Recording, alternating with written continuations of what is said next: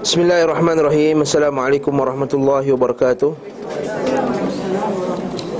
Alhamdulillahi rabbil alamin Wassalatu wassalamu ala ashrafil anbiya wal mursalin Habibina al-Mustafa al-Amin Sayyidil Muwarral Muhajjalin Wa ala alihi wa sahbihi Wa man tabi'ahum bi ihsanin ila yaumiddin Segala puji bagi Allah Subhanahu wa taala mengumpulkan kita di majlis yang mulia ini. Majlis mengenali Rasulullah sallallahu alaihi wasallam.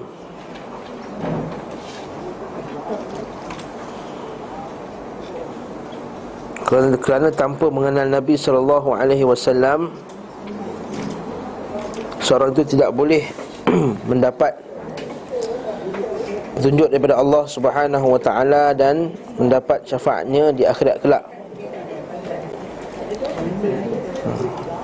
Sebab syafaat Nabi ini bukannya hanya melalui majlis-majlis. Ha, syafaat Nabi bukan hanya melalui program maulid. Syafaat Nabi diperolehi dengan mengikuti sunnah sunnah Nabi sallallahu alaihi wasallam. Sebab itulah kalau tak kenal Nabi Macam mana nak ikut sunnah baginda Sallallahu alaihi wasallam hmm? Oleh itu kewajipan ke atas setiap Muslim Yang beriman kepada Nabi Muhammad Sallallahu alaihi wasallam Untuk mengaji sunnah baginda Sallallahu alaihi wasallam?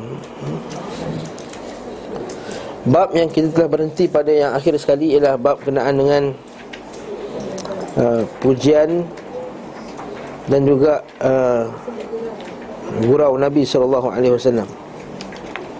Dan kita dapat kesimpulan bahawa Nabi orang yang bergurau juga. Namun berguraunya Nabi sallallahu alaihi wasallam tidak disertai dengan kebohongan.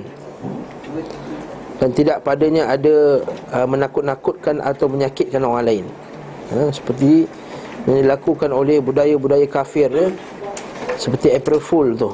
Hmm itu menipu menyakitkan menakut-nakutkan orang lain bahkan akhlak yang buruk. Itu termasuk akhlak yang buruk di dalam bersedegurau adalah menipu. Seperti mana hadis Nabi wasallam seburuk-buruk manusia adalah orang yang berbohong untuk membuat orang lain ketawa.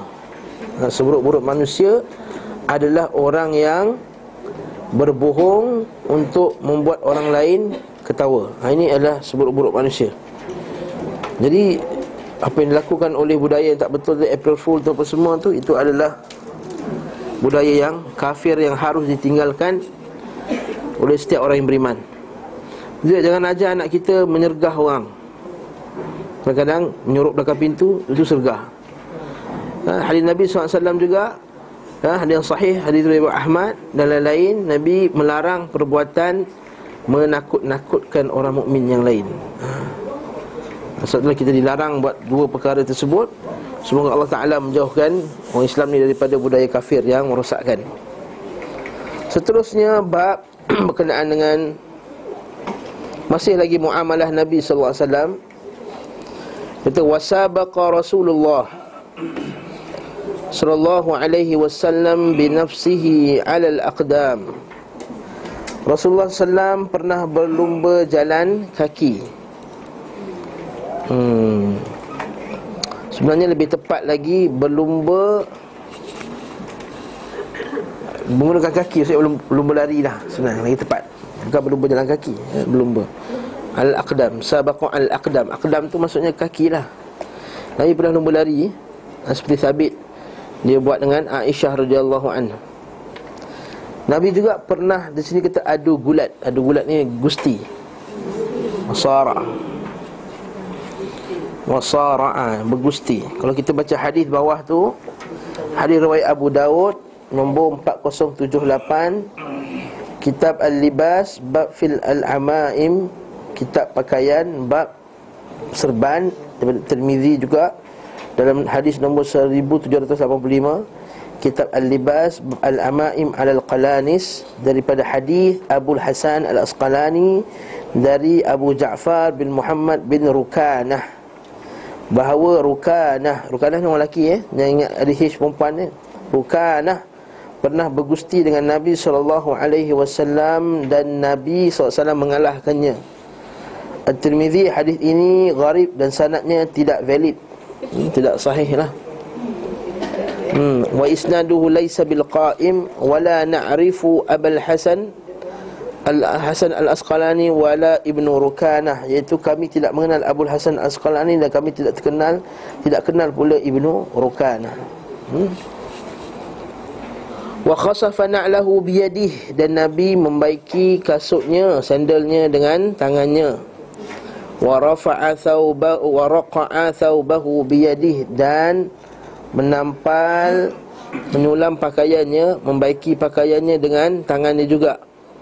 Waraqa'a dalwah dan menampal dalwahu bekas air. Ember ni bahasa apa Indonesia ember tu bekas lah. Bukan ember batu tu kan? Hmm, ember wahaliba atau wahalaba syatah. Dan memerah susu kambingnya. Wafala thawbah. Dan menjahit bajunya. Wa khadama wa khadima ahlahu wa nafsah. Dan berkhidmat kepada dirinya dan keluarganya sendiri. Maksudnya Nabi juga buat kerja-kerja macam ni lah Baiki baju, apa semua. Ha, Macam orang biasa juga maksudnya Wahamala, wahamila atau wahamala ma'ahumul laban Al-labina, bukan laban, laban susu. Labina. Labina ni batu bata. Fi bina'il masjid, dalam membina masjid. Wa rabata ala batnihi al-hajar min al-ju'i tarah. Dan kadang-kadang dia mengikat batu pada perutnya kerana kelaparan kadang-kala. Wa syabi'a tarah. Dan kadang-kadang dia kenyang. Wa adafa wa udhifa ha kadang-kadang dia melayan tetamu kadang-kadang dia dilayan. Wahtajama fi wasati ra'sih. Dan dia melakukan hijamah. Mana hijamah? Bekam. Di tengah kepalanya. Wa ala dhahrihi aw ala dhahri qadamih. Dan di belakang kakinya. Wahtajama fil aqda'ain wal kahil wa huwa ma bainal katifain. Dan nabi berhijamah di al aqda'ain al aqda'ain al aqda'aini wal kahil kat sini. Belakang ni eh. Atau bau sikit ni belakang. Yang tu kita orang buat bekam selalu buat atas ni. Ikut sunnah Nabi SAW Watadawa Dan Nabi juga berubat Wakawa walam yaktawi. Dan Nabi mengobati dengan besi panas Namun dia tidak berubat dengan cara ini Waraqa walam yastarqi Dan Nabi merukyah Namun tidak minta dirukyah Wahamal al-maridah mimma yu'dhi dan beliau mencegah orang sakit dari hal-hal yang menyakitinya. Apa kesimpulan dari sini? Hmm. Nabi ni orang yang mudah lah senang. Orang yang mudah. Mudah bicara lah. Ha. Okay Mudah bicara iaitu Kalau tak ada orang jahit Dia jahit sendiri lah. Macam tu lah. Kalau tak ada orang nak perah susu Dia perahkan susu. Ha, Semua boleh. Dan dia berkhidmat untuk keluarganya lah.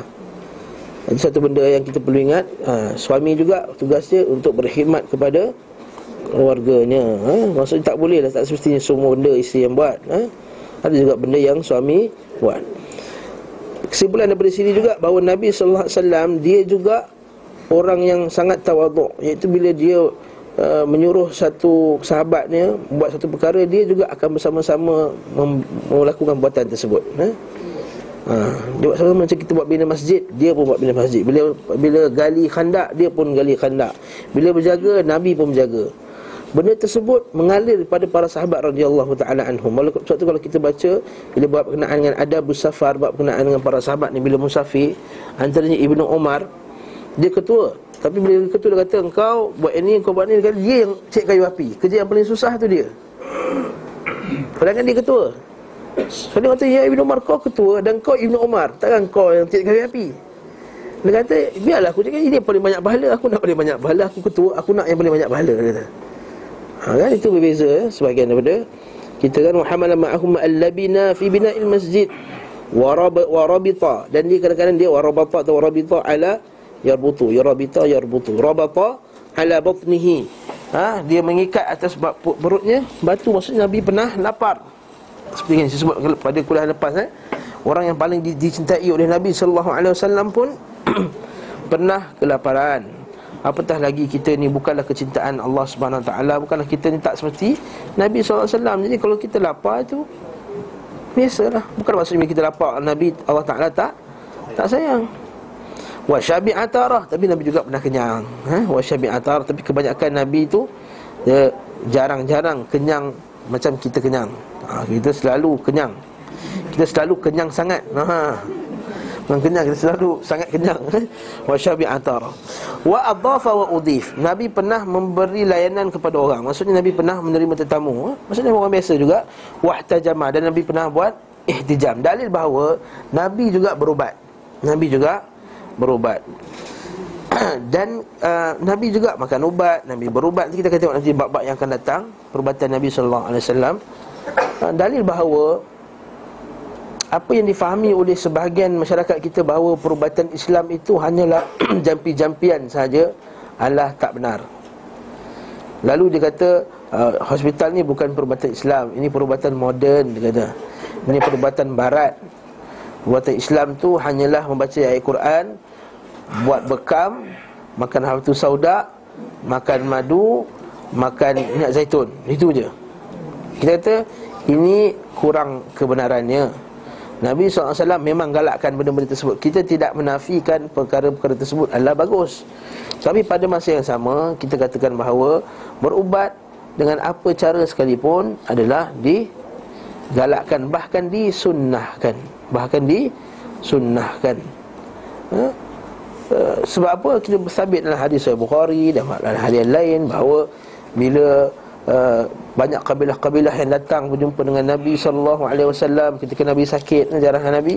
Aisyah sentiasa bertanyakan macam mana nak baca ubat apa nak buat ubat apa apa yang dibuat. Jadi kat sini dalil bahawa Aisyah pun mengaji daripada belajar daripada orang-orang yang awam kenaan dengan cara nak buat berubat. Dalil bahawa kita ni boleh ambil apa pun ubat sekalipun. Dia tak bolehlah kata siapa makan Panadol tu tak sunnah. Ha, tak betul okay? Cuma kita ni Satu-satu bab lah Satu bab yang ekstrim sebelah tu Ekstrim sebelah sini pula Dia memandang bahawa Jampi-jampi ni hanyalah sebagai alternatif ha. Sebab tu dia panggil perubatan alternatif Tak, bukan perubatan alternatif Kita kena buat rukyah Ini sunnah ha. Sebab kita anggap rukyah tu Bila dah tak jalan Ubat semua Kita cubalah pula Perubatan Islam ha, Nampak tak? Akhirnya memang tak dapat lah Tak jadi lah Patutnya masa dia tengah berubat dengan cara yang tu Kita buat rukyah kita buat apa yang Nabi galakkan Berubat dengan air zam-zam At-tadawi bima izam-zam Ibn Qayyim sebut Bagaimana ada sahabat yang yang Ibn Qayyim sendiri pernah sakit Dan dia pernah berubat dengan air zam-zam Tak bekam benda lain. Dia hanya air zam-zam Mandi air zam-zam Minum air zam-zam Minum air zam-zam Alhamdulillah dia baik daripada penyakit tersebut eh? Uh, cuma pada masa yang sama Taklah kita kata Nafikan ubat-ubat yang lain. Dua-dua ya Jangan jadi ekstrim kedua-dua belah pihak. Selampau ekstrim satu pihak kata Ini jampi-jampi ni tak boleh pakai dia setengah-setengah pihak kan? Dia menafik, dia kata apa dia tiup-tiup air? Anak dia pun dia hantar hospital. Eh betul lah kita hantar hospital. Pada sama kita buat rukyah ha? Dan kita pula jangan jadi ekstrim satu pihak pula. Kata yang lain tak boleh pakai. Air ni lah, air jampi ni lah Ubat segala penyakit. Ubat kanser, ubat sakit jantung, ubat darah tinggi, ubat kecil manis. Ha, itu yang air Air satu air tak nak sebut nama. Satu air tu. Hmm, Kipas rosak pun pakai air tu. Laptop rosak pun pakai air tu. Interview pun pakai air tu. Saya sebut dah kuliah ni ke? Ha, kan? Air tu kuliah lain kot. Air ni dia hebat. Nak pergi interview Dia buat dalam testimoni dia tu. Ha? Dia kata Saya pergi interview tak pernah dapat. Setelah minum air Musafah ni Besok dapat kerja tu interview. Laptop saya Apa komputer saya rosak. Saya kerja-kerja satu komputer baik Kipas rosak Dia kata atas kipas baik ha, Ini masa saya mengaji Dapat satu kertas Air tu terkenal lah Nak tahu nama dia lepas kuliah Masya Allah eh. Merosakkan eh. Jadi kat situ tak benar Ini juga tak benar Islam tak ajar macam ni eh, Semua air boleh buat semua benda tak? Kan? Ya Allah Ta'ala Kita kata rasa sedih dengan perbuatan. Sebab tu para masyaih kita Saya ada forwardkan satu Di Facebook yang telah terjemahkan oleh sahabat kita Bahawa menjual air itu pula Ialah membuka ruang kepada uh, Manusia uh, Mengambil keuntungan daripada uh, Ayat-ayat Quran dan dan hadis. Sebab tu kita tak beli Tak usah beli. Kita boycott benda-benda macam ni. Eh? Asal dia baca sikit dia dapat dah Islam. Ala Fonte Islamik Buat apa baca ayat Lepas ni McDonald Islamik Sebab apa? Sebelum McDonald tu dah baca dulu Dia punya jampi McDonald Islamik KFC Islamik Pizza Hut Islamik yang kedua eh, seterusnya. Kemudian Nabi juga Nabi ini Ihtajamah Nabi berhijamah. Dan hijamah ini memang digalakkan. Nabi berubat tadawi Tadawa Wakawa. Kat sini poin dia. Iaitu Nabi Berubat orang dengan besi panas ha, okay?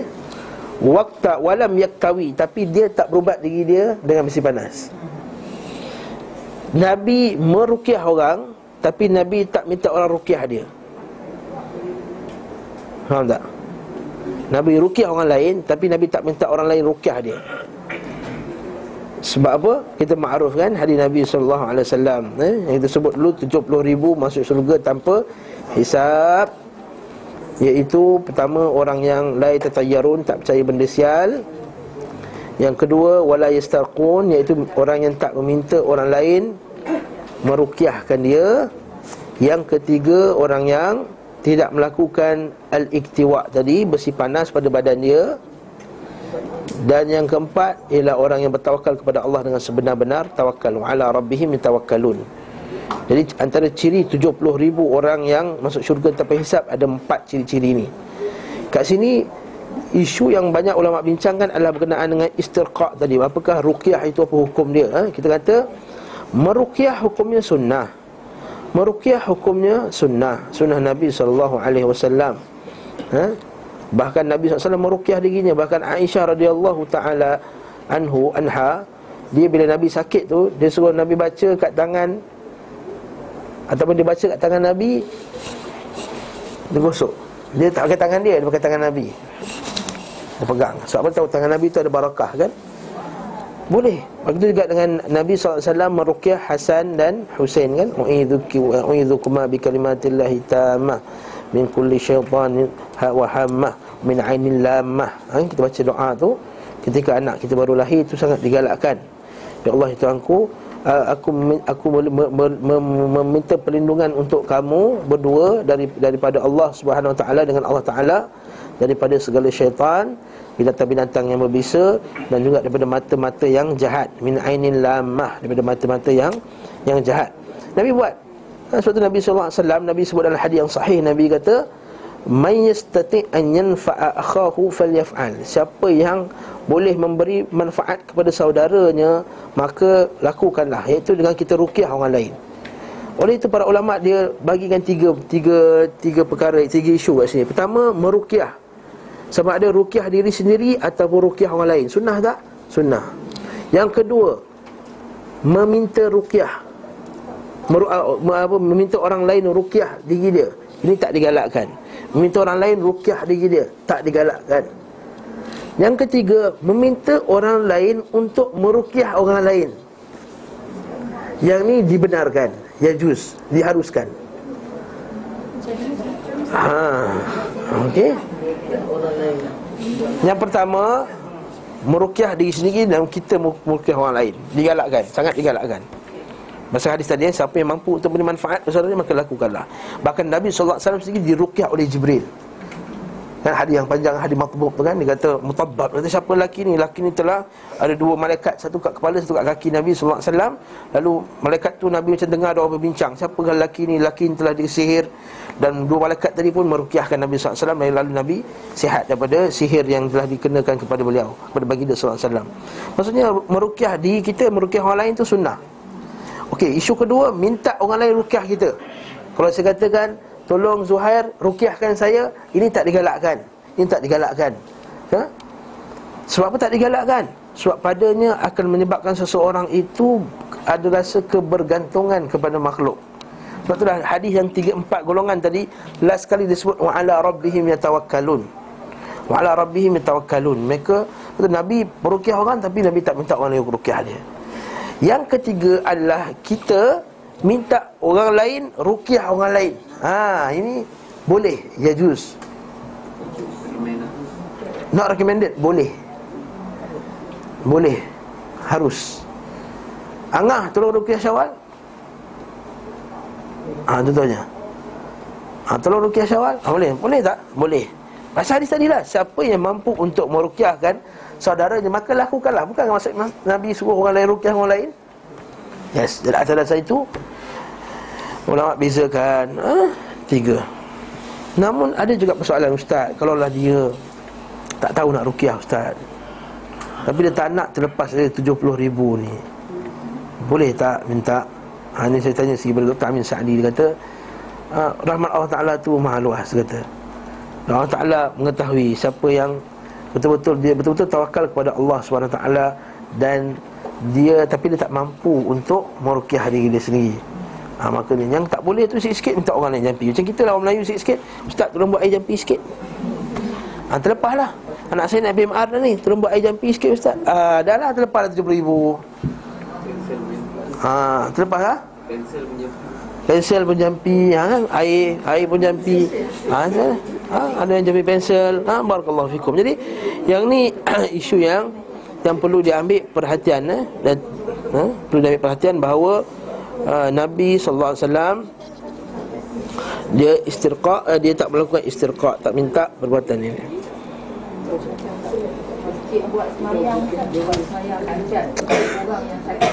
Woi, semayang hajat. Lain. Bezakan doa Bezakan semayang hajat.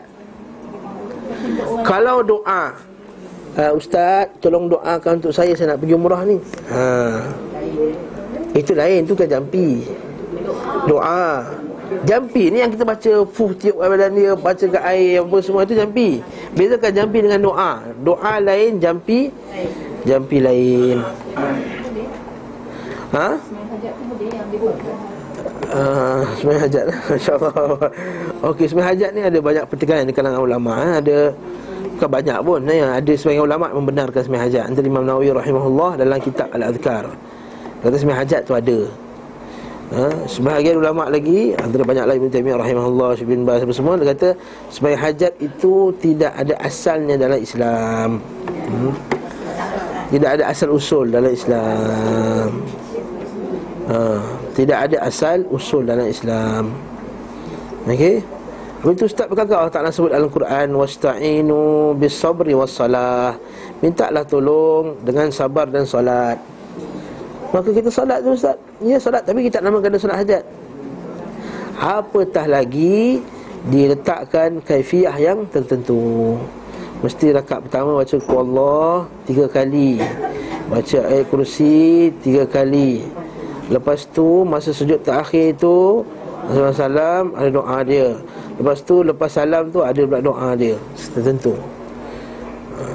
Apatah lagi Kalau bersendirian pun Ulama pertikaikannya Apatah lagi dilakukan secara jama'atan Beramai-ramai. Lagi tak pernah ditunjukkan oleh Nabi SAW eh? Orang kita Iraq kena serang Semai hajat. Palestin kena serang Semai hajat. Uh, Syria kena serang Semai hajat Nabi SAW ada banyak perangan yang Nabi lalui.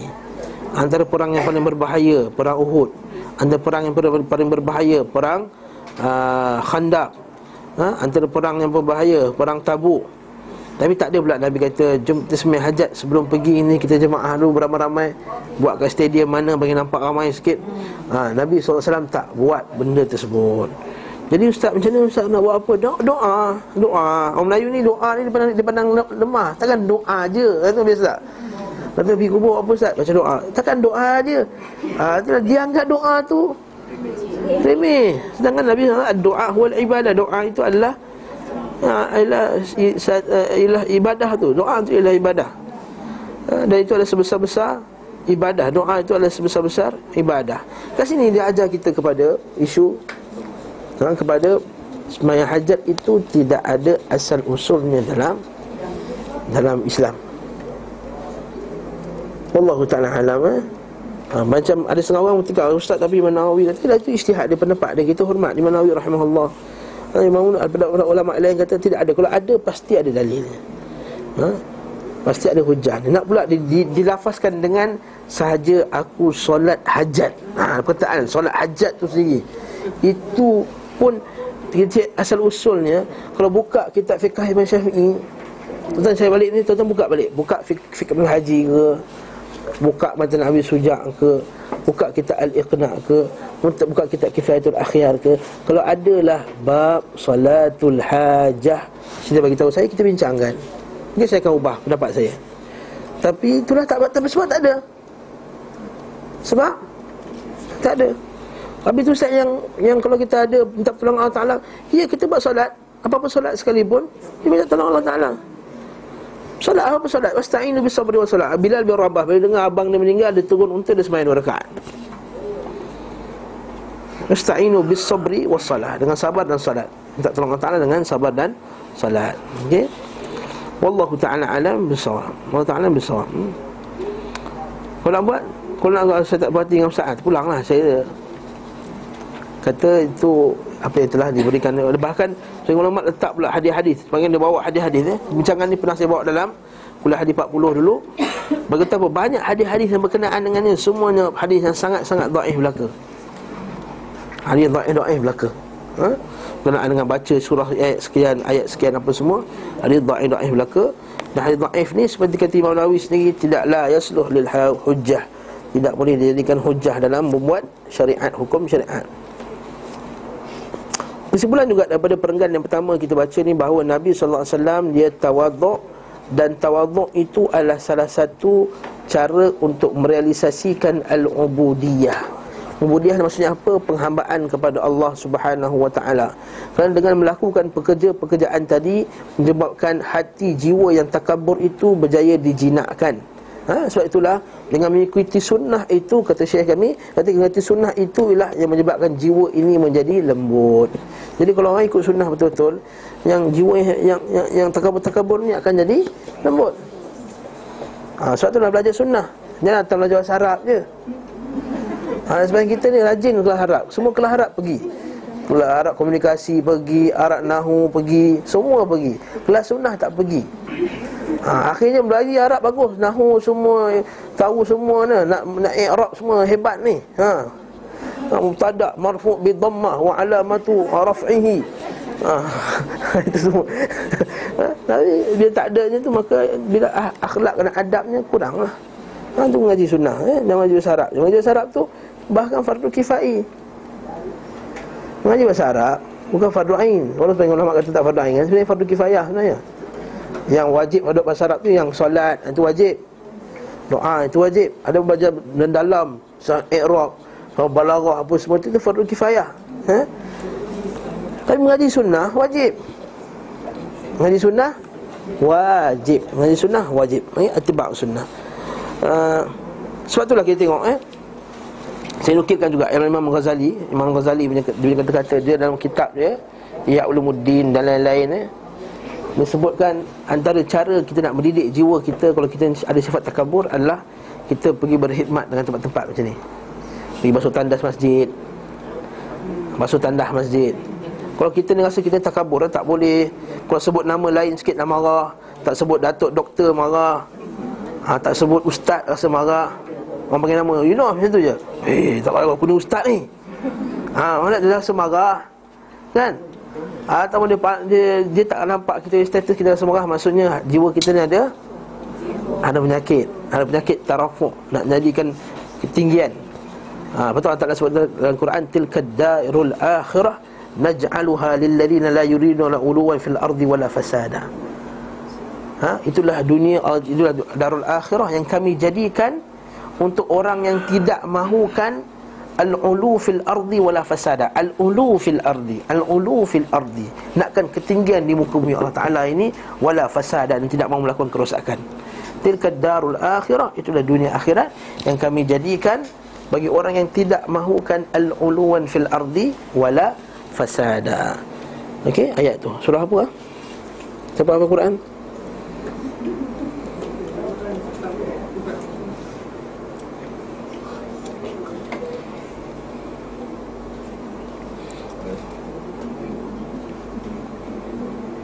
Surah Al-Qasas ayat 83 Dalam kata tilka darul akhirah naj'aluha lilladhina la yuriduna 'uluwan fil ardi wala fasada wal 'aqibatu lil muttaqin. Apa terjemahan dia? Tuan-tuan dengar Quran? 83 Itulah negeri akhirat Yang kami jadikannya untuk orang-orang yang tidak mahukan kesombongan, ketinggian. Al-ulu fil ard. Wala fasada. Wala fasada. Ha, Surah ha, Al-Qasas Ayat 83 Muka surat 395 Kalau baca Quran tu. Ha, Ustaz Quran Kalau Quran biasa 395 ha? Itulah dia dari akhirat Yang kami jadikan Yang kami jadikannya Bukan untuk orang-orang yang nakkan ketinggian Al-ulu. Bukan ketinggian fizikal tu lain. Ketinggian ilmu lain Maksudnya kesombongan. Al-ulu fil ardi Wala fasada wal aqibatu lil muttaqin ha? Itu antara perkara nak nak jiwa kita lembut kan nabi ajar kan? Sapu kepala anak yatim. Ha, bukan maksudnya sapu kalau anak yatim tu ambil anak yatim sapu. Bukan maksudnya ialah kita bercampur kesian bersama anak yatim. Eh? Itu juga dengan ha, seperti kata Imam Ghazali kita latih diri kita dengan buat benda-benda macam ni. Kita pergi masjid, kita ni katakanlah kita di pangkat besar, ha, bekas SU negara ke KSU ke apa, ha, kita datang masjid tu kita yang angkat Ha, kadang-kadang bila kita tengah tengah basuh tu orang kata orang anggap kita ni macam bangla ke mana kan. Nenek sini sini. Bersihkan ni pula. Orang lain panggil. Dia tak tahu aku ni bukan KSU ni tapi tak apa. Tawaduk. Ha, kita tolong angkatkan pinggan ke apa kan cakap, "Dik, dik bagi sini." Padahal kita ustaz tu, "Dik, dik sini, dik." Tolong angkatkan sekali ni. Tak apa, masya-Allah angkat angkat angkat. Ha? Itu nak latih diri kita. Tak? Tawaduk. Angkat sampah, angkat apa semua. Ha, jadi kat situ lah itu para ulama ustaz-ustaz kita. Ha, sikap tawaduknya masya-Allah eh. Para ulama eh.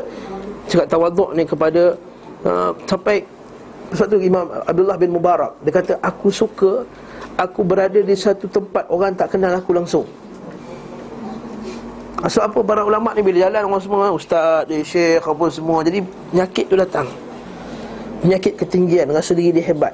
Ha? Lepas tu dia kata aku suka aku pergi tempat yang orang lain tak kenal aku. Lepas tu kita tengok para masyaih kan Pengalaman saya yang sedikit lah Bila kita tengok para masyaih kita Syekh Salih Fauzan Al-Fauzan Syekh Abdul Razak Al-Badar Yang berada di Madinah dan Makkah ni Mereka kalau masuk Masjid Nabawi tu Dia akan labuhkan betul-betul Dia punya Yang warna merah putih tu. Dia labuhkan betul-betul Dan dia tak nak ada bodyguard. Sedangkan dia ni ketua Lajnah Fatwa nombor satu ni. Dia tak suka ada ekor-ekor Dia tak suka. Ya aku jangan seorang-seorang. Tak payah.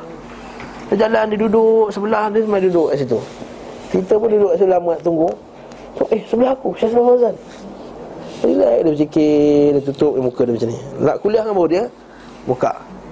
Dia tak suka, dia tak pakai baju yang Jubah yang hitam putih tu awal-awal dekat pintu masuk dah masuk pakai lah Orang dalam macam ni, orang kiri kanan? Tak, dia jalan straight dia Bahkan digulung, disimpan betul-betul Orang tak nampak, dan dia duduk. Ini sikap tawaduk Syekh Salih Husaimi rahimah hafizahullah taala dan pengalaman saya sedikit juga bersama dengan dia ngaji. Dia lepas kuliah tu ada orang nak ikut-ikut dia. Dia kata tak payah ikut, tak payah ikut. Sebab ada engkau bagi fitnah ke aku atau fitnah pada diri kau sendiri. Maksudnya apa? Bagi fitnah ke aku iaitu dengan kau bila kau ikut aku dari belakang, kau menyebabkan aku rasa hebat. Dan fitnah kepada kamu pula kau rasa apa? Nampak aku ikut syekh. Ah, aku ikut syekh besar. Dia sendiri sombong. Tak ikut. Eh, Syekh Abdul Al-Ghunaiman yang sekarang mengaji kita bertauhid dalam Masjid Nabawi masih lagi mengajar. Orang lepas kuliah semua cium-cium dahi dia apa semua kan. Kata apa cium-cium ni kata? Masa bina sunnah kata bukan cium ulama tu sunnah kata ya tapi dah melampau macam ni bukan sunnah lagi dah. Oh, hebat eh? masya-Allah. Dah nampak macam nak hebat-hebat sangat macam nampak gah sangat kata ini bukan sunnah lagi dah. Ha, untuk ini kata para ulama. Ini puak-puak yang sebagian ni bukan setakat ni dia ulu tangan lagi.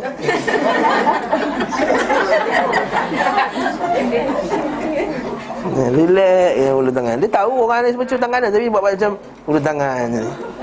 Kau tak nak ni tarik, eh? Para masyarakat kita kalau nak sadar cium tangan tu, kata jangan cium, jangan tak payah cium. Tak itu tunduk tak payah. Ha, dia sebut dulu kan, tunduk macam ni pun dia tak kasih. Ha, barakallahu fikum. Ini tawaduk. Ini yang kita nak. Lepas Nabi SAW kita akan tengok ni berjalan pula Nabi SAW dia suka berjalan belakang sahabat dia Dia tak suka depan Ada macam bodyguard belakangan je ha, Ini kita sebenarnya kita suka macam tu Tu, Mazang tu, bagi tu ha?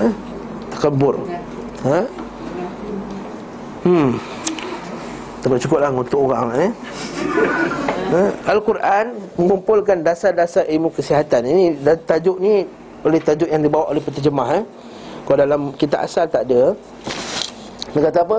Dasar ilmu kesihatan tu ada tiga Ini berdasarkan Ibn Qayyim Ibn Qayyim ni terkenal sebagai orang yang Yang uh, memang pakar dalam bab kesihatan ni eh, kesihatan eh, tibun, eh, tibun nawawi. Bahkan bukan kesihatan fizikal kesihatan hati juga. Ada satu kitab tibul qulub eh, ada kita buat kat sini. Sangat bagus dalam membincangkan masalah penyakit jiwa penyakit hati.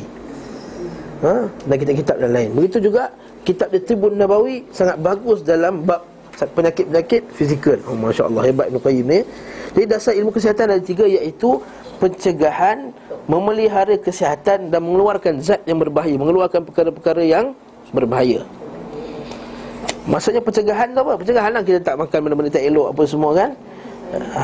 Kemudian memelihara kesihatan. Yang jaga badan apa semua. Yang ketiga ialah mengeluarkan zat yang berbahaya. Mengeluarkan benda tak bahaya. Dia kata benda ni ada dalam Quran. Oh itu hebat tu. Kita tak berkasan Kita baca buku orang putih je. Kevin Zahari je kita baca kan? Kevin Zahari Islam lah kan? Kevin Zahari ha, kan? Ataupun siapa lagi tu? Doktor apa tu? Ha? Apa tu Doktor Ozi tu? Apa nama dia Ah, qad jama'aha Allah Ta'ala lahu wa li ummati fi thalathati mawadhi' min kitabih di tiga tempat. Eh? Allah Ta'ala mencegah orang sakit menggunakan air kerana khawatir akan membawa dampak yang buruk, impact yang buruk. Ha? Maksudnya ini bab pencegahan. Nampak tak? Bab pencegahan. So Allah Taala kata wa in kuntum marda aw ala safarin aw jaa ahadun minkum minal ghaiti aw lamastumun nisaa falam tajidu ma'an fatayammamu sa'idan tayyiba sekiranya kamu sakit aw ala safarin ataupun di atas musafir ataupun kamu telah al-ghaid lah mendatangi buai besar Aula mastumun nisa atau kamu telah berjemaah dengan isteri kamu. Dan itu kata kamu telah menyentuh perempuan. Kat sini dalam mahal mahal khilaf ini tempat berlakunya khilaf di kalangan para ulama bab sentuh tu. Maksud sentuh? Ha, sebab dia ambil ni terjemahan la masa dia ambil terjemahan menyentuh sebenarnya la masa tu pada sebahagian para uh, mufassir dengan sahabat maksud la masa itu adalah jima. Ha, jadi kat situ tempat berlakunya khilaf lah bab menyentuh perempuan tu dan bukan babnya nanti insyaallah pada bab wuduk nanti. Kemudian kamu tidak mendapat air maka bertayamumlah kamu dengan tanah yang baik sa'id dan thayyibah Allah Ta'ala membolehkan tayamum bagi orang sakit sebagai upaya. Upaya ni bahasa Indonesia maksudnya satu usaha pencegahan Sebagaimana diperbolehkan bagi orang yang tidak mendapat air. Maksudnya ini pencegahan. Ha, Maksudnya dalam Quran ada pencegahan. Maksudnya apa dia? Bagi orang yang sakit jangan pakai air nanti takut memburukkan lagi keadaannya. Jadi pen, pencegahan. Okey. Berkenaan dengan memelihara kesihatan pula Allah Subhanahu wa taala berfirman, "Faman kana minkum maridan aw ala safarin fa iddatun min ayamin ukhra." Ha? Maka siapa di antara kamu itu sakit atau dalam musafir, maka kamu tangguhkanlah puasa kamu faidatun min ayamin ukhra kamu gantilah pada hari lain kamu qadakan puasa Maksud sini ialah untuk memelihara kesihatan. Ha, kan? Takut nanti kalau puasa bertambah ha, sakit eh? melihara kesihatan.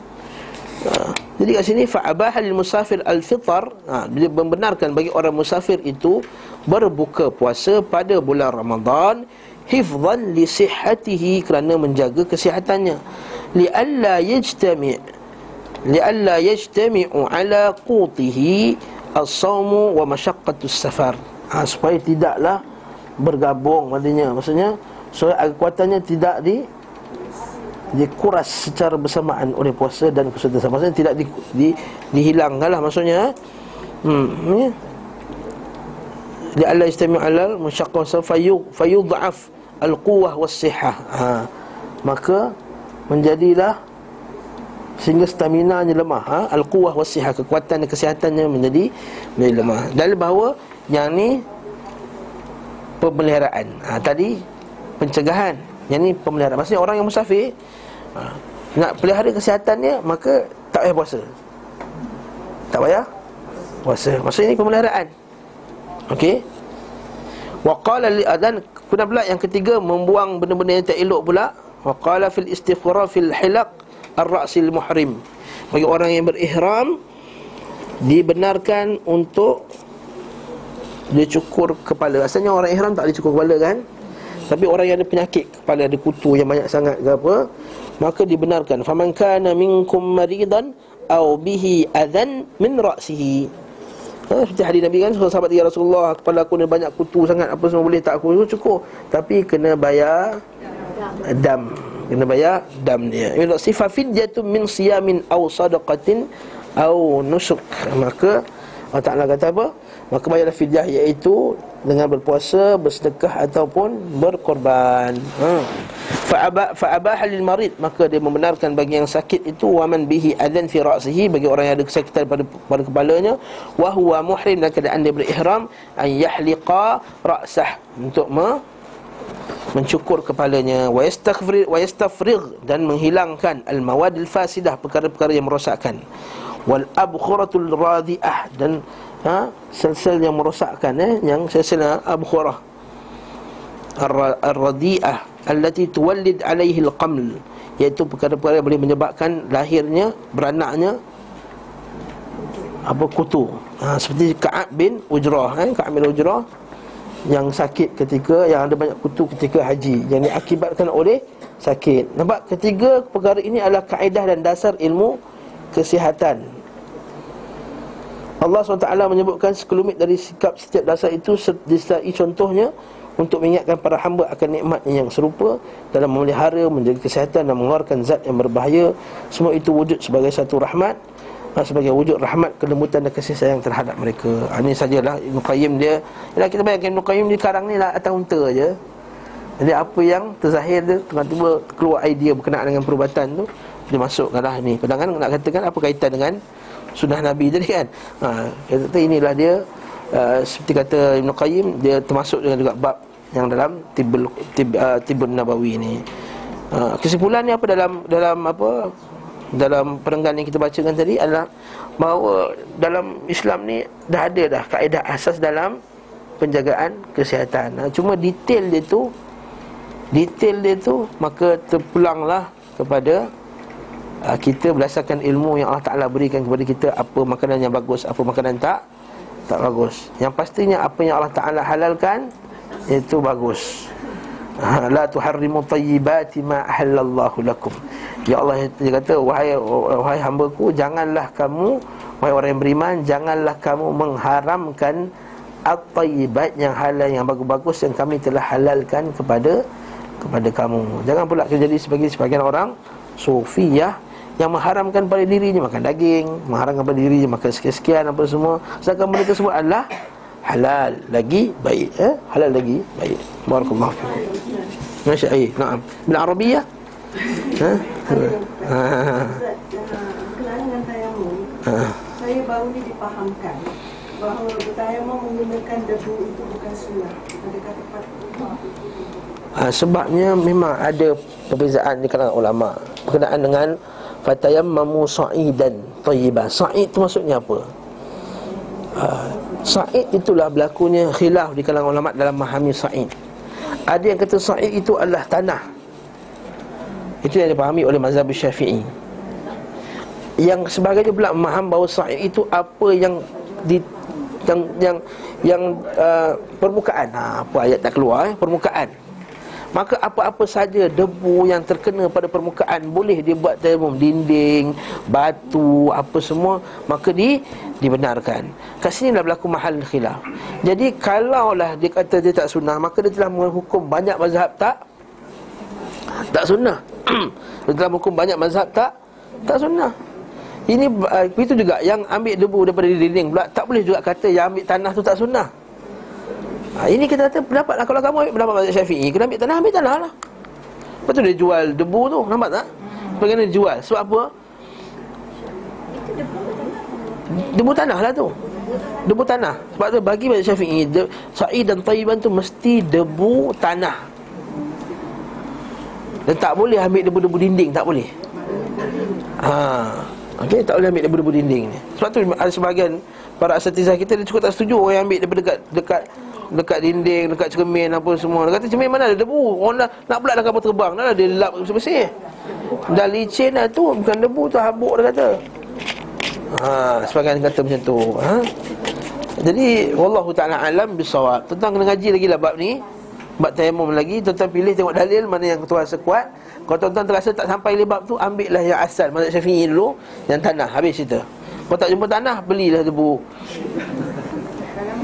Kalau tidak yakin Kalau rasa yakin dengan pendapat dengan Debu dinding tadi Tapi mesti dengan dalil yakin Bukan saya, saya ambil sebab senang Ha, ada tendensi orang yang mengaji kat Yayasan Taklim ni, tak maaf sebut lah. Sebab dia tengok pendapat lain, oh, ada pendapat lain kata musafir tak payah dua dua dua marhalah. Ha, cantik ni. Ha, dia bukan tengok dalil. Ha, nampak dalil tengok. Eh, ini short lagi senang. Ha. Ha, ya? Tak kena tengok dalil. Ah, Ustaz Ustaz kata musafir tak mestinya tiga, uh, tak mestinya kena ada had dia tiga hari. Ha, cantiklah pendapat ni boleh aku nak pergi London kan 10 hari aku nak aku nak kasar jamak semua 10 hari tu. Ha, perhatikan dulu adakah tuan-puan tuan-tuan dan puan-puan sekalian ambil pendapat tersebut kerana hawa nafsu atau kerana tengok dalilnya dia lebih dekat pada hadis Nabi sallallahu alaihi wasallam. Itu soalan. Jadi kalau ustaz saya tak tahu ustaz ambil mazhab mufti kita. Mazhab mufti kita mazhab Syafi'i. Ha itu senang cerita. Melainkan tuan-tuan dah tengok hadisnya ha, Ada hadisnya Dalilnya Maka saya ambil dalil Walaupun berkhilaf dengan pendapat mazhab muftinya Ini tak masalah Faham ya? Jadi jangan semudah mudah nak tukar-tukar pendapat macam tu Ambil yang mudah oh, Dia tengok anjing Mazhab Hanafi lagi senang anjing. Mazhab Hanafi lah. Ha, Bab nikah Tengok mazhab Hanafi Baik senang. Tak payah pakai Tak payah pakai apa? Wali. Ha, Cantik lah mazhab Hanafi lah. Ha, Tengok bab Semua ambil yang mazhab paling senang. Siapa ambil ini dia panggil tatabuk rukhas. Tatabuk rukhas ni apa? Dia ambil yang paling mudah setiap mazhab dan dia buat mazhab dia sendiri. Agama itu memudahkan, tapi agama tu apa dia?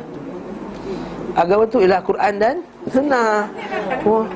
Ya, kalau Quran dan sunnah datang dengan dia dalil dan kita yakin dengan dalil tersebut, ya. Ini tuan-tuan dengar macam tu je. Ada ustaz kata, kata macam tu. Apa bezanya kita dengan orang yang kat luar sana? Yang kata ada ustaz kata kena pakai debu tanah. Sebenarnya tu kalau kita ambil pendapat yang sama juga. Ada ustaz kata debu tanah tu bukan, debu-debu dinding boleh. Sekarang ada orang yang pula kata, ustaz aku kata debu tanah. Apa beza kita dengan dia? Ustaz kata juga.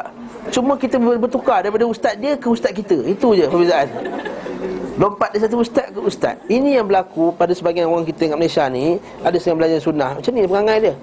Kita kena mengaji betul-betul Jangan pindah pada satu ustaz ke satu ustaz semata-mata Kita rasa Senang. Ah senang, jangan. Tapi kalau kita ikut kerana kita yakin dengan dia ni lebih kuat pegang pada sunnah. Ah, Itu isu lain saya rasa ustaz ini dia lagi kuat pegang pada sunnah. Dan dia sentiasa mencari hadis-hadis yang sahih. Jadi walaupun saya tak sampai kepada dalil yang disampai Tapi saya yakin dengan ilmu dia. Maka kat sini pun boleh lagi. Boleh lagi. So Salih Fauzan kata Ya Salih Fauzan Al-Fauzan Kata dalam bab ni pun masih boleh lagi. Kalau dia bertaklid kepada Satu ahli ilmu yang dia yakin Walaupun dia tak sampai pada dalilnya. Ini boleh. Kalau tuan-tuan pilih macam tu Tapi jangan pilih Sebab senang Tatabuk Rawaz Al-Imam Zahabi rahimahullahu ta'ala Disebut dalam kitab risalah yang ringkas. Ha, Dia dilukir oleh Imam Zahabi Dalam satu risalah yang ringkas Tatabuk Rawaz Memilih-milih yang mudah ini. Maka disebutkan Imam Zahabi kata Siapa yang ambil yang mudah-mudah pada setiap mazhab? Dan dia kumpulkan buat Maka itu adalah mazhab orang yang zindiq. Ha, berat tu. Bukannya ringan tu. Mazhab orang yang zindiq. Dia ambil yang mudah setiap mazhab eh? Dia pergi kat sini Kan dia pergi ah, mudah ni boleh. Ha, Dia pergi dia kata Air anggur Air, air perahan ha, Kalau saya benda anggur boleh Walaupun memabukkan. Ambil satu pendapat mazhab tu. Ambil. Ha, Ambil pendapat ini boleh. Perempuan ada pendapat yang kata Rambut tu bukan Bukan bukan bukan aurat. Ha, Ambil pendapat ni. Ha, Bila Ambil yang paling senang setiap mazhab. Setiap pendapat ulama, setiap ulama dia ada zallatul alim, ada kegelinciran pada orang alim. Yang pendapat dia pelik. Pasti ada pada setiap orang alim tu pendapat-pendapat yang pelik. Kalau kita ambil setiap pendapat yang pelik tu kita gabungkan, ini kata Imam Zahabi rahimahullah, zindik dia. Ha, zindik ayo baik tuan-tuan rahimakumullah eh. Rahimakumullah jami'an. Jadi kesimpulan pada jawapan tadi, yes, ada pendapat yang kata memang kena debu tanah. Tapi nak menghukum orang tak pakai debu tanah tu tak sunnah, itu adalah satu tuduhan yang beratlah. Ha, seperti juga kita menghukum orang yang tak baca doa kunut tu tak sunnah. Dan juga sebaliknya orang yang menghukum orang yang baca doa kunut tu tak sunnah. Dua-dua tu uh, kurang tepat. Orang yang menuduh orang tak baca bismillah kuat tu tak sunnah. Orang yang baca tak baca bismillah pula Dia tuduh pula orang baca bismillah kuat tu tak sunnah. Orang yang tak gerak-gerakkan jari dia tegak macam ni dia Dia kata tuduh. Siapa yang gerakkan tu tak sunnah Siapa yang gerak pula yang tuduh siapa yang tak gerak tu tak sunnah. Ini pun dua-dua ada masalah. Tapi kalau benda tu confirm Bukan datang daripada dalil seperti meninggikan kubur. Seperti letak kipas kat kubur tu. Seperti mengukir kubur dengan ah, Ini confirm tak ada khilaf dengan ulama Ini ini mengarut Mengarut ni kita boleh boleh kata-kata bid'ah Ataupun syirik Ataupun benda yang maksiat Itu je. Sebab tu ada line Di antara bid'ah Dan antara khilaf yang ada bagi khilaf muktabar. Khilaf muktabar itu khilaf yang di mana para ulama berbeza pendapat. Apa yang para ulama para sahabat telah berkhilaf pasti kita juga ber berkhilaf dalam masalah tersebut. Cuma kewajipan kat atas kita lihat mana yang lebih dekat dengan dalil, lebih dekat dengan dalil. Bukanlah kita lebih akan khilaf macam tu saja. Kita juga yang boleh mengaji ni kewajipan ke atas orang yang mengaji untuk memilih pendapat yang lebih dekat dengan sunnah. Ha, Itu biasa. Mungkin orang awam yang tak mengaji. Saya rasa tuan-tuan semua ni orang yang bijaksana belaka Yang pandai mengaji, mengajar tinggi apa semua. Ada kekuatan untuk membaca dan mengkaji. Maka tuan-tuan sekalian Wajib untuk membaca dan mengkaji Dan lihat mana yang lebih dekat dengan sunnah. Juga Syed Salafun Salafun sebut dalam kitab Tauhid. Dia kata, bila datangnya dua pendapat yang saling bertentangan Maka kewajipan ke atas kita kena ambil mana pendapat yang lebih dekat dengan sunnah. Bukan ta'asub kerana dia ini mazhab sekian Kerana dia ini, ini guru aku, kerana dia ini sekian dan sekian. Maka itu telah bersalahan dengan apa yang Nabi sebut. Kalau kamu berselisih tentang satu perkara Maka kembalikanlah kepada Quran dan Sunnah. Faham tak kaedah ni? Ini manhaj. Ini manhaj dalam beragama. Tuan-tuan rahimakumullah sekalian Kita sambung lagi selepas ni pula. Faslun fi hadihi fi muamalatihi. Pasal bab petunjuk beliau sallallahu alaihi wasallam dalam hal muamalah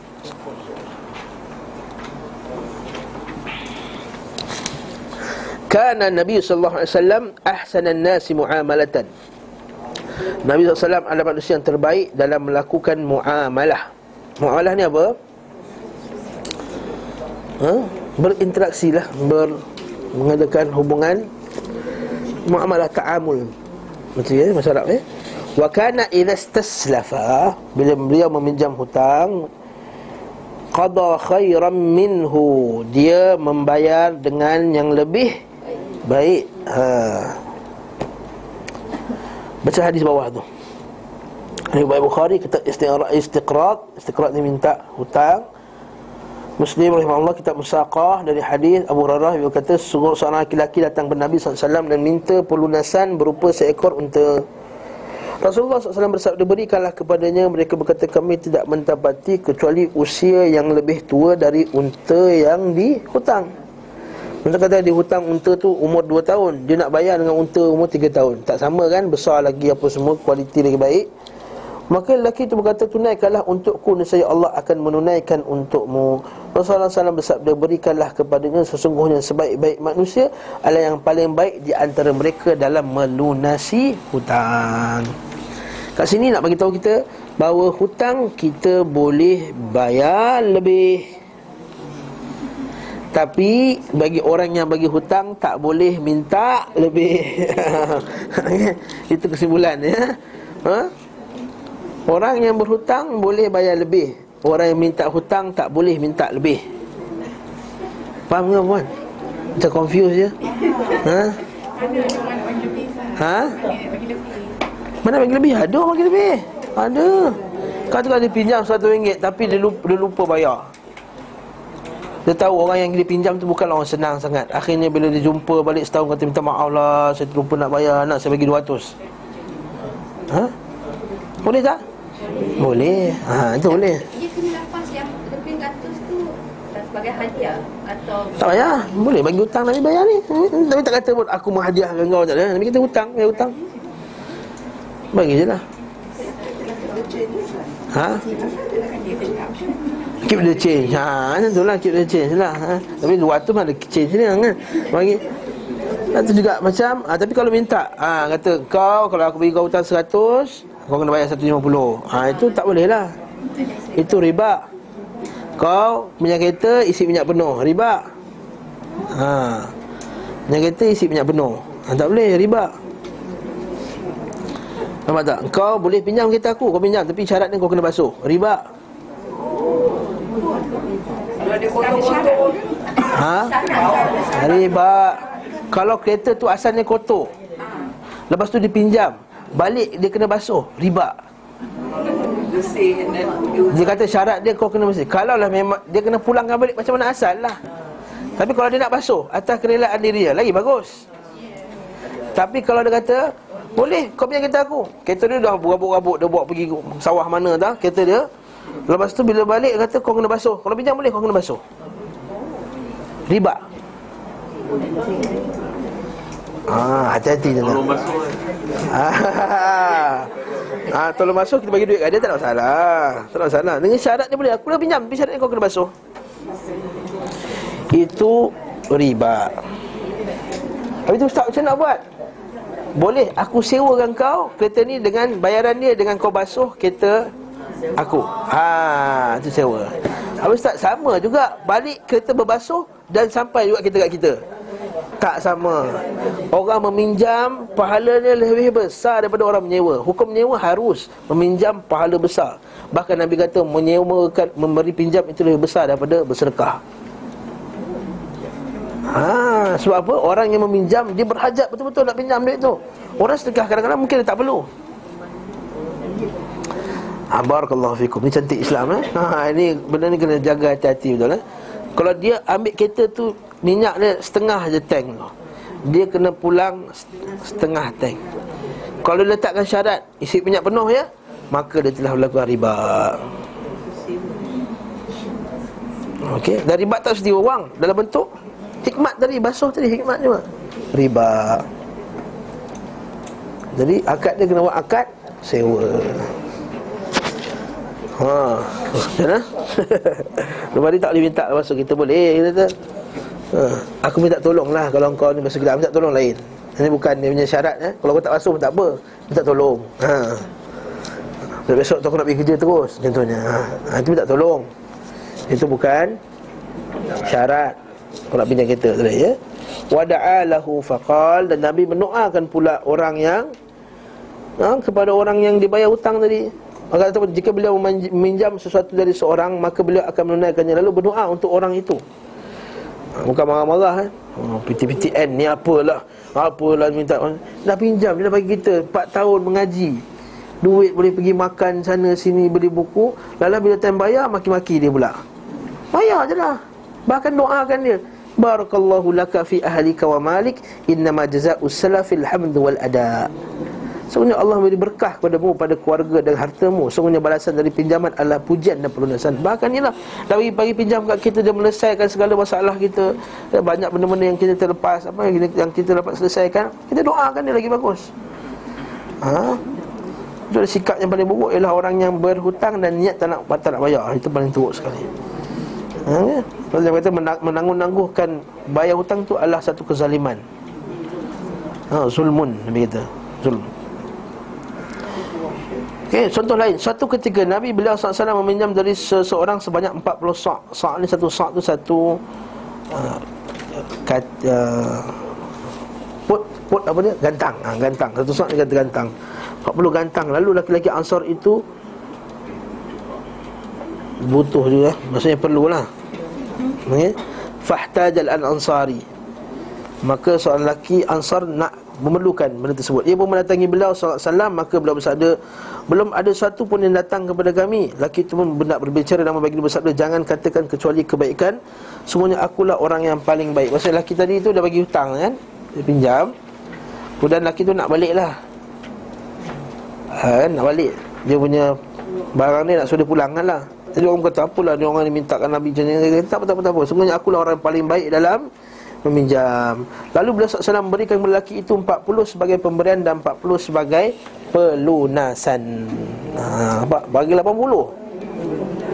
Masya Allah Pelunasan lah Pelunas, pelunaskan hutang tadi Dengan demikian Nabi SAW telah memberikan kepadanya sebanyak 80 So Hal disebutkan dalam Al-Bazar Mungkin dalam Al-Bazar Musnad Al-Barzar Nabi SAW pernah berhutang seekor unta Lalu pemilik piutang Datang minta dilunasi Orang itu bersikap kasar kepada Nabi SAW Maka para sahabat hendak memukulnya Ya sudah tu namun bila Rasulullah bersabda biarkanlah dia sesungguhnya pemilik hak berhak untuk berbicara. Nabi SAW tawaduk ni kan. Masalah masalah dunia ni Nabi kurang sikit nak bergaduh lah.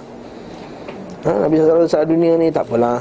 Nabi kata apa? Rahimallahu abdan samhan idza ba'a wa idza a'ta wa idza qtada. Ha? Semoga Allah Ta'ala merahmati orang yang samhan idza uh, uh, memberi idza ata wa idza qada wa idza ishtara. Minta maaf eh semoga Allah taala merahmati orang yang yang samhan bersikap lemah lembut ketika dia berhutang. Ketika dia minta hutang ketika dia berjual dan ketika dia membeli. Ha itulah. Sikap lembut Ha, minta hutang pun sikap lembut Lepas tu Pak Imam Abu Hanifah kan Ada satu orang tu Dia ada hutang dia Dia siap balut buka dia bagi tak nampak Abu Hanifah kan? Balu Bagaimana sini ni asal balut-balut ni? Malu lah orang dah hutang kau tak payah bayar lagi. Tak apa tak apa aku halalkan. Ha terus dia terus halal dia. Banyak ni tak apa halal. Ha, itu sebagian para salaf gitulah. Nak minta hutang boleh tak? Minta hutang boleh tapi samhan. Bila minta hutang idza qada, bila minta hutang mesti dengan sikap lemah lemah lembut. Okey, bahkan kalau benang, beri dia tangguh lagi pun itu lebih baik. Seperti kata hadis Nabi sallallahu alaihi wasallam, eh? wa idza ishtara wa idza qada dan juga ketika membeli. Bila membeli dengan orang Islam samhanlah. Samhan maksudnya apa harga ni 20, minta kurang 19. Kurang lagi, kurang lagi, tekan tekan tekan tekan tekan. Orang Islam relaxlah, baik boleh lebih kurang jelah 20 19 ringgit boleh lah. Boleh kurang tak? Boleh lah 9 ringgit setengah. Ha, yang mestinya. Ha, 19 cukup lah Dah cukup Jangan nak tekan lagi Tekan lagi Tekan lagi. Samhan Idha sytara Bahkan Para salah dulu Beli lebih pula Dari harga dia. Dengan orang Islam. Dengan orang Islam. Ha? Dengan orang bukan Islam Tekan lagi. Sama mana-mana boleh. Ha, orang Islam tekan lah ha, Kita dengan orang Islam Terima aja apa harga dia. Yang orang Islam nak tekan Tekan. Jual nasi lemak pun nak tekan juga. Bila diskaun? Apalah. Orang jual nasi lemak tak payahlah minta diskaun. Nasi lemak bayar, bayar lebih pun tak apa. Ha, ha? Kalau beli kat KLCC ke tak, tak boleh nak diskaun Dah pakai. Dah pakai benda tetet tu ha, dah, Tak boleh minta diskaun. Kena marah jadi macam tu juga. Kita dengan dengan kafe BJ Jasko apa semua Tetet mana minta diskaun tu tak Ha, ha? Oh, ya, kat lah. Orang Islam Lagi patutnya kita Patutnya bagi lebih Bagi dia kaya lagi. Kalau kita dah ada duit lah Kes dia. Kalau kita ada banyak duit lah ni. Hmm? Pada saat kali yang lain Nabi SAW membeli sesuatu. Nabi membeli sesuatu Namun tidak membawa wang Sebagai harganya. Lalu beliau SAW mendapatkan keuntungan dari barang itu Dan kemudian menjualnya Beli tak payah lagi. Saya beli buku dekat Zah lah. Ha, Dekat Zah. Beli buku harga RM30 Kat luar saya jual RM60 tapi tak payah lagi. Boleh tak? Boleh. Dah berlakunya transaksi bertukarnya minta beli Walaupun tak payah lagi Dah kira dah beli. Kira dah Kira dah beli. Ha? Tapi dalam hadis ni kata apa? Dan Nabi pernah membahagikan kepada Disekah kepada janda-janda dari Bani Abdul Muttalib Nampak Nabi Husnul Ahdi Maksud Nabi menjaga keturunan-keturunan adik-beradik dia kan Nabi kata apa? Sedekah yang paling baik untuk, untuk siapa? Untuk adik-beradik ha? Untuk akribat yang paling dekat Kemudian Nabi SAW bersabda Aku tidak akan membeli sesuatu sesudah ini Melainkan aku membawa harganya Maksudnya Nabi rasa tak sedap hati lah Beli barang tak payah dulu Sebab duit tu kan boleh dimanfaatkan oleh penjual tadi ha. Kadang-kadang yang penjual tu bukanlah kaya sebenarnya Kan? Dia penjual buku agama ni kadang-kadang miskin Kita minta hutang lagi kat dia Beli 20 Beli 50 hutang kat dia Dia bawa motor je Dia tak ada rezeki yang banyak kan Jadi dia bayarlah cepat supaya dia dapat keuntungan. Tapi hadis ni jangan silap faham pula tak boleh membeli secara bayaran tangguh. Boleh beri bayaran tangguh. Boleh memberi dengan secara bayaran tangguh. Okey. Hutang dengan memberi dengan cara bayaran tangguh tu dua benda yang beza. Macam ni eh, bayaran tangguh ni macam mana? Membeli dengan membeli dengan cara tangguh. Contohnya saya belilah buku ni kat Zah tapi dengan akad tangguh. Maksudnya saya akan bayarnya selepas 3 bulan. Agak Zah kata okey. Sebelum sampai 3 bulan si penjual tak boleh minta satu sen pun. Okey, kalau saya kata saya beli dengan cara hutang, dia boleh minta bila-bila besok boleh minta, lusa boleh minta, tulat boleh minta, apa semua boleh minta. Bayaran tangguh, lagi tak sampai dia punya ajal musamma dia sampai dia punya tarikh dia tu, tak boleh dia minta hutang tadi, tak boleh minta hutang. Itu beza dia. Okey? Wallahu ta'ala alam. Ha? Dan membeli ha, Itu bab lain pula lah ya? Bab tu bab lah Contohnya kalau Handphone ni saya jual RM1,000 Kalau saya buat bayar, bayaran ansuran boleh tak? Ansuran boleh Tapi kalau bayar ansuran Kalau bayar secara ansuran Saya jual RM2,000. Boleh ke tak boleh? Boleh dalam Islam boleh. Itu bukan riba. Itu kita akan menjual je. Ha, kita akan menjual. Itu boleh. Bayaran secara tangguh. Al-baik bisamanil ajil. Menjual dengan harga yang akan datang. Yang jadi riba macam mana? Jadi riba macam mana? Saya nak beli dengan Puan Rafi'ah. Tapi saya ada duit. Saya pinjam dengan Puan Puan Nora. Kan Puan Nora nama kan? Puan Zaliha, Puan Zaliha, Puan Zaliha Pinjam duit nak beli kat, dekat handphone dekat Puan Rafi'ah. Puan Zaliha kata boleh. Tapi bayar Pinjam seribu kena bayar dua ribu. Ha, Ini yang banyak jadi sekarang macam tu. Melalui kad kredit apa semua ni. Ha, Melalui pinjaman jualan secara kredit ha, Banyak produk-produk macam tu lah Kan? Ha, itu yang cara Itu yang tak dibenarkan kan lah ha, Baik macam mana ajil lah orang ni Ya, tapi motor tu kita bukan bu- kita bukan beli melalui direct dengan pembeli, kita melalui bank. Bank tu bagi pinjam kat kita. Ha, itu yang jadi riba tu. Sebab dia kena bayar lebih. Yang tu jadi dalam sebanyakan pinjaman dalam sistem konvensional. Ha, sistem konvensional kebanyakan ini sistem dia yang dipakai yang sistem yang riba. Wallahu taala alam bisawab. Tak istimewa panjang sangat Nanti banyak soalan kat sini eh. Pernah seorang pemberi piutang menagih hutangnya sehingga membuat kasar Nabi eh, bawah sudah eh. Alhamdulillah. Menagih hutangnya sehingga buat kasar kepada Nabi SAW Maka Umar bin Al-Khattab bermaksud memukulnya Namun baginda berkata Cis wahai Umar. Apa istilah dia?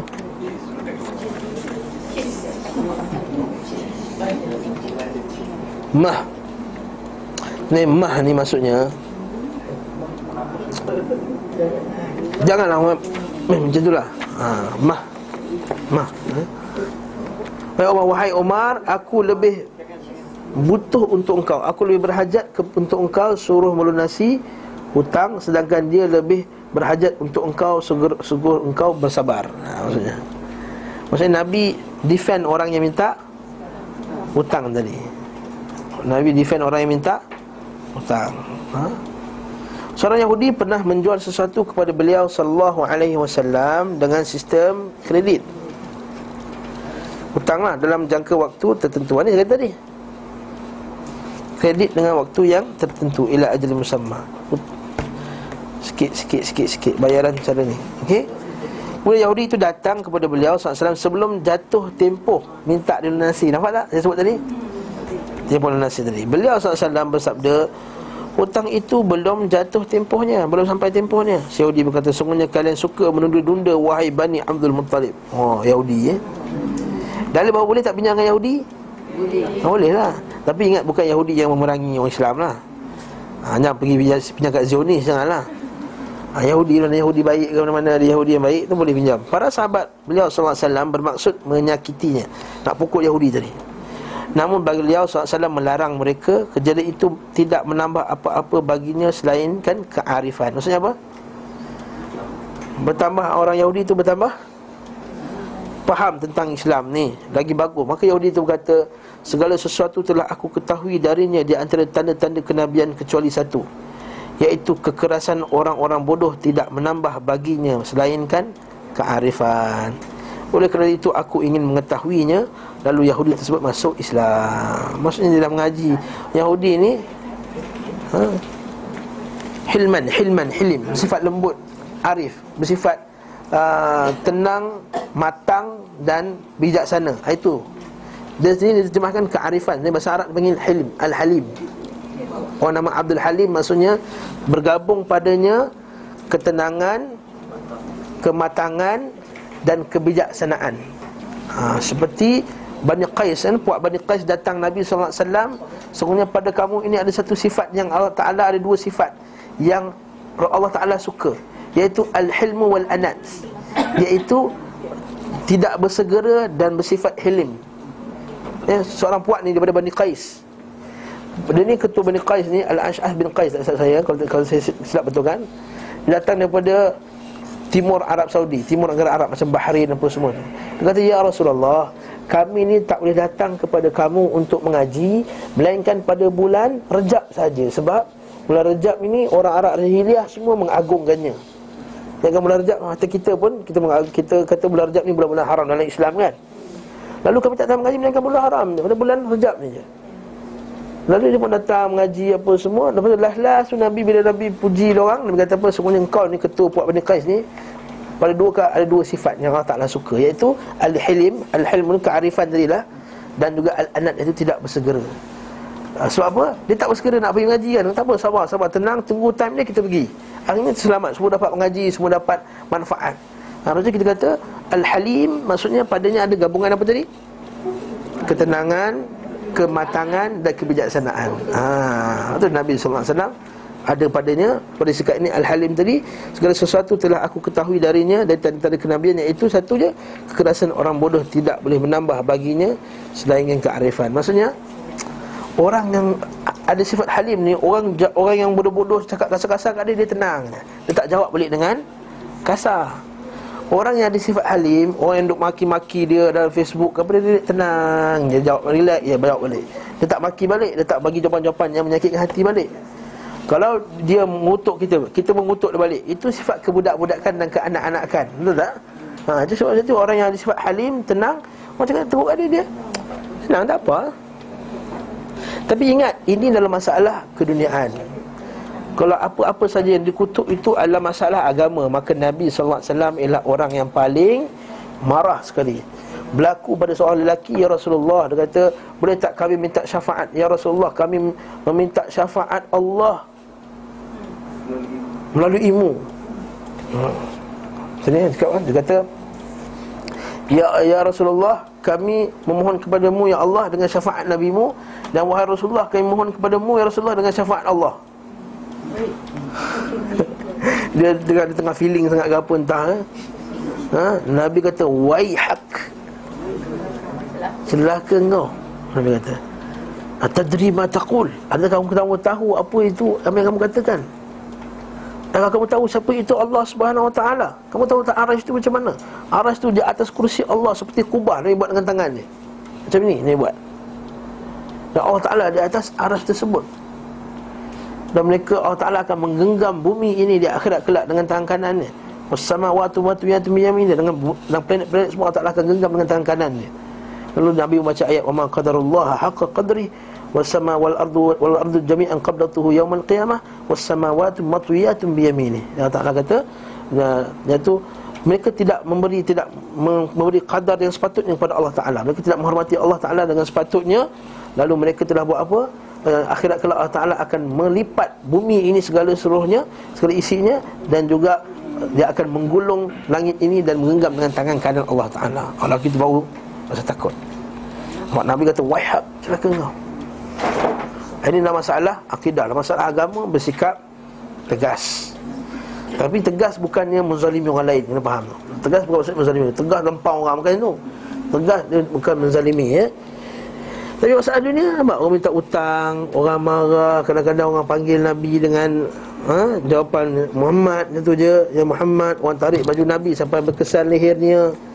Ha, maka dia kata tak apa. Apatah lagi kalau yang buat tu adalah orang-orang yang jahil. Yang buat adalah orang-orang yang jahil. Sebab tu Nabi uh, Allah Taala fasfah safhal jamil. Safhal jamil, sabrun jamil. Waktu kata ulama kita mesti ada dua jamil. Safhal jamil, sabrun jamil. Ha, iaitu sabar yang bagus dan sifat memaafkan. As-safhul jamil Kepada orang-orang yang Jahil, tak apalah, jahil, biasalah. Kan, orang jahil. Wallahu ta'ala alam Bisawab.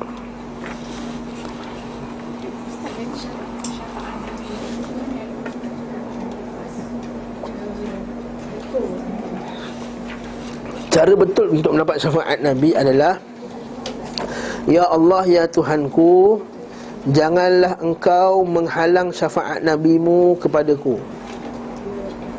Atau janganlah engkau menghalang aku daripada mendapat syafaat Nabimu. Ini cara betul. Ya Allah, Ya Tuhanku Janganlah engkau menghalang aku daripada mendapat syafaat Nabimu. Itu cara yang betul. Bukannya, Ya Rasulullah, syafaatkanlah aku. Itu tak betul. Ha, Itu tak betul. Ya, Sebab syafaat itu milik Allah. Walillahi syafa'atu jami'a. Surah Az-Zumar. Buka surah Az-Zumar.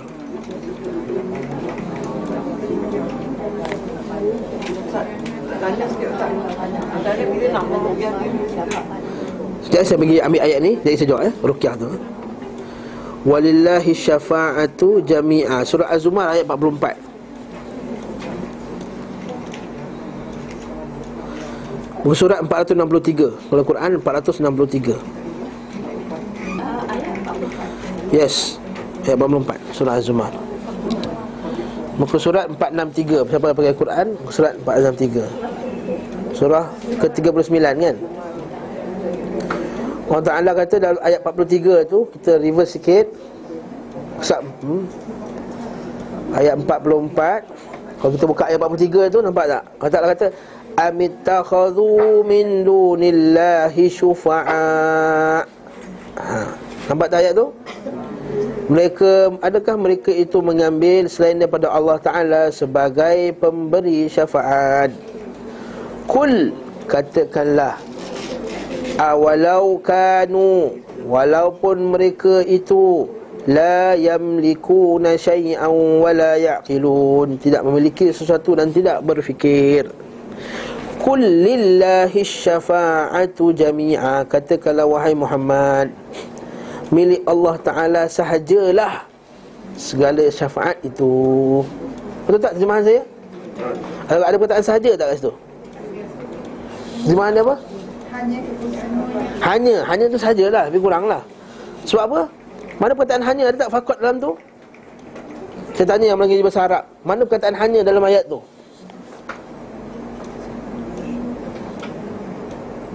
Ha, yang mengaji bahasa Arab. Mana perkataan hanya dalam ayat tu?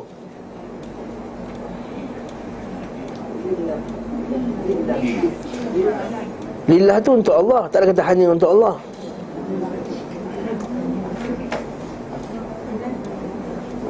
Awak jawab? Saya belanja ala fonte.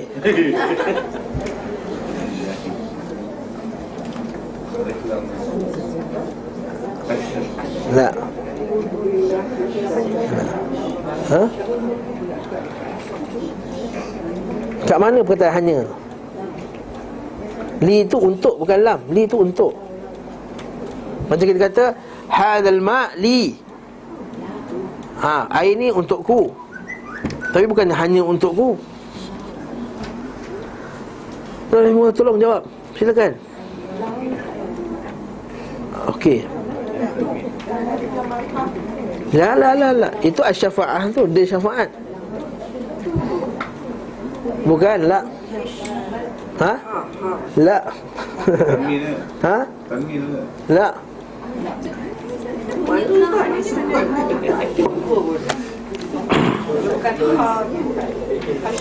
Ha? ha. Sebab Ayat itu Khabar dia Diawalkan Dia diakhirkan Dia diawalkan. Khabar dia Muqaddam. Ayat tu sebenarnya Patut macam ni. Syafaat itu milik Allah.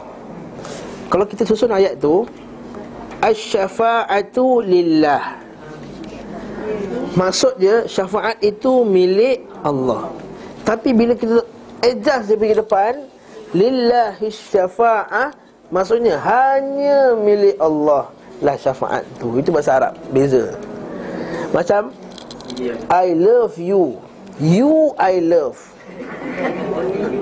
Only you. Nampak tak? Only you I love. Beza. Satu juga. Macam juga kata Iyaka na'budu. Asalnya Na'budu iyaka Kepada engkau aku sembah. Tapi bila letak Iyaka na'budu Hanya kepada engkau aku sembah. Ha, Itu cantik bahasa Arab. Ha, itu orang bila jahil bahasa Arab Bila ustaz-ustaz tu jahil bahasa Arab Dia tak nampak benda ni. Bila kita kata syafaat tu milik Allah Kat mana ayat dia? Mana ayat dia? Inilah ayat dia. Kau tak kau baca tiap hari. Walillahi syafa'atu jami'a. Budak-budak Lahul mulk maksudnya hanya milik dia juga segala kerajaan ni tauhid rububiyah lah ni. Hanya miliknya segala kerajaan mulkus samawati Kalau lah mulkus samawati wal ardi lahu. Patutnya ayat macam tu. Kerajaan langit dan bumi itu miliknya. Tapi dia kedepankan lahu mulkus samawati wal. Hanyalah miliknya kerajaan langit dan bumi. Ada beza dari segi maknanya rahimakumullahu jami'an. Ha. Ha tu kita ngaji betul-betul tu. Lahul mulku wa lahul hamdu wa lahul sayyu thumma ilaihi turja'un. Tahu syafaat milik siapa? Allah Ta'ala Sebab kita tak minta kat Nabi Kita kata Ya Allah Janganlah kau halang aku Daripada mendapat syafaat Nabimu Ya Allah Sebab tu kalau adalah hadis Ataupun riwayat Daripada para sahabat Seorang pun Kita kalau ada seorang sekalipun Yang kata Ya Rasulullah Berilah aku syafaat akhirat ni Syafaat akhirat eh kalau syafaat dunia ni boleh. Syafaat dunia boleh. Dia minta siapa? Boleh. Abang Rahman Tolong bagi syafaat saya. Boleh. Syafaat apa? Hantarkan surat saya Pergi ke pejabat sekian-sekian. Syafaat juga tu. Macam kita bincang sebelum ni kan Nabi memberi syafaat Membuat syafaat apa? Memberikan syafaat kepada siapa? Sahabat tu? Yang dia, bini dia tak tak suka kat dia lah tu. Siapa tu? Barirah tu kan? Ha. Ha jadi Barirah tak suka Jadi selalu minta Ha. Cerai tu kan. Ha tu syafaat. Nabi beri syafaat juga, syafaat dia panggil. Boleh syafaat masalah dunia? Boleh. Syafaat dalam masalah dunia? Boleh. Ha, recommendation, bantuan apa semua Yang tak dibenarkan adalah syafaat di akhirat tu Hanyalah milik Allah Saya saya stop kat sini lah eh, Sebab tajuk depan ni tajuk yang panjang juga Perjalanan Nabi Ha? Oh, cara nak merukyah diri sendiri. Merukyah diri sendiri bismillahirrahmanirrahim. Qul huwallahu ahad. Allahus samad lam yalid wa lam yulad wa lam yakul lahu kufuwan ahad. Ataupun baca terus bismillahirrahmanirrahim. Qul huwallahu ahad. Allahus samad lam yalid wa lam yulad wa lam yakul lahu kufuwan ahad. Macam Nabi buat Bismillah, bismillah, bismillah Ishfi anta syafi la shifa'a illa shifa'u Shifa'u la yughadiru saqama Bismillahirrahmanirrahim Rabbil ashir azim yashfik uh, okay? Kita baca, kita pegang Ataupun kita ambil air Baca kap air, kita minum Boleh Ambil minyak zaitun Baca kat minyak zaitun Sapu kat badan Doa Kita doa sendiri Okey, ruqyah ni ada doa yang khas daripada Nabi. Macam sebut tadi bismillah bismillah masyfi anta syafi tu. Ada daripada Quran, boleh. Quran mana-mana ayat boleh. Tidak ada pengkhususan mana-mana ayat untuk sakit yang tertentu. Ada baru ni orang pagi tadi orang hantar kat saya. Ada satu klinik perubatan Islam macam biasalah. Ha? Bagi satu resit kertas. Penyakit kanser. Ni apa ringgit? Apa bacaan dia? Surah sekian-sekian, ayat sekian-sekian Cara mengamalkan Macam bagi preskripsi ubat Macam dia lah pula yang pegang Quran. Macam dia lah yang yang menguasai Quran tu. Oh, Ayat kanser, surah mukmin sekian-sekian-sekian Kanser prostat, ayat sekian-sekian-sekian Kanser esophagus, sekian-sekian-sekian Sakit jantung, ayat sekian-sekian-sekian Inna lillah wa inna rajin Macam mana kamu nak tetapkan benda yang kamu tak tahu? Ini gaib, masalah gaib. Bacalah mana-mana ayat pun dalam Quran. Boleh jadi syifa Munazzil minal Quran ma huwa syifa. Kami telah turunkan Quran tu semuanya syifa. Fadal Wallahu ta'ala alam. Sallallahu ala Muhammad Wa ala alihi wa sahbihi wa sallam. Rabbil alamin. Minggu ni 18 hari bulan eh? Ahad ni? 18 hari bulan kan? Selawat pengumuman satu.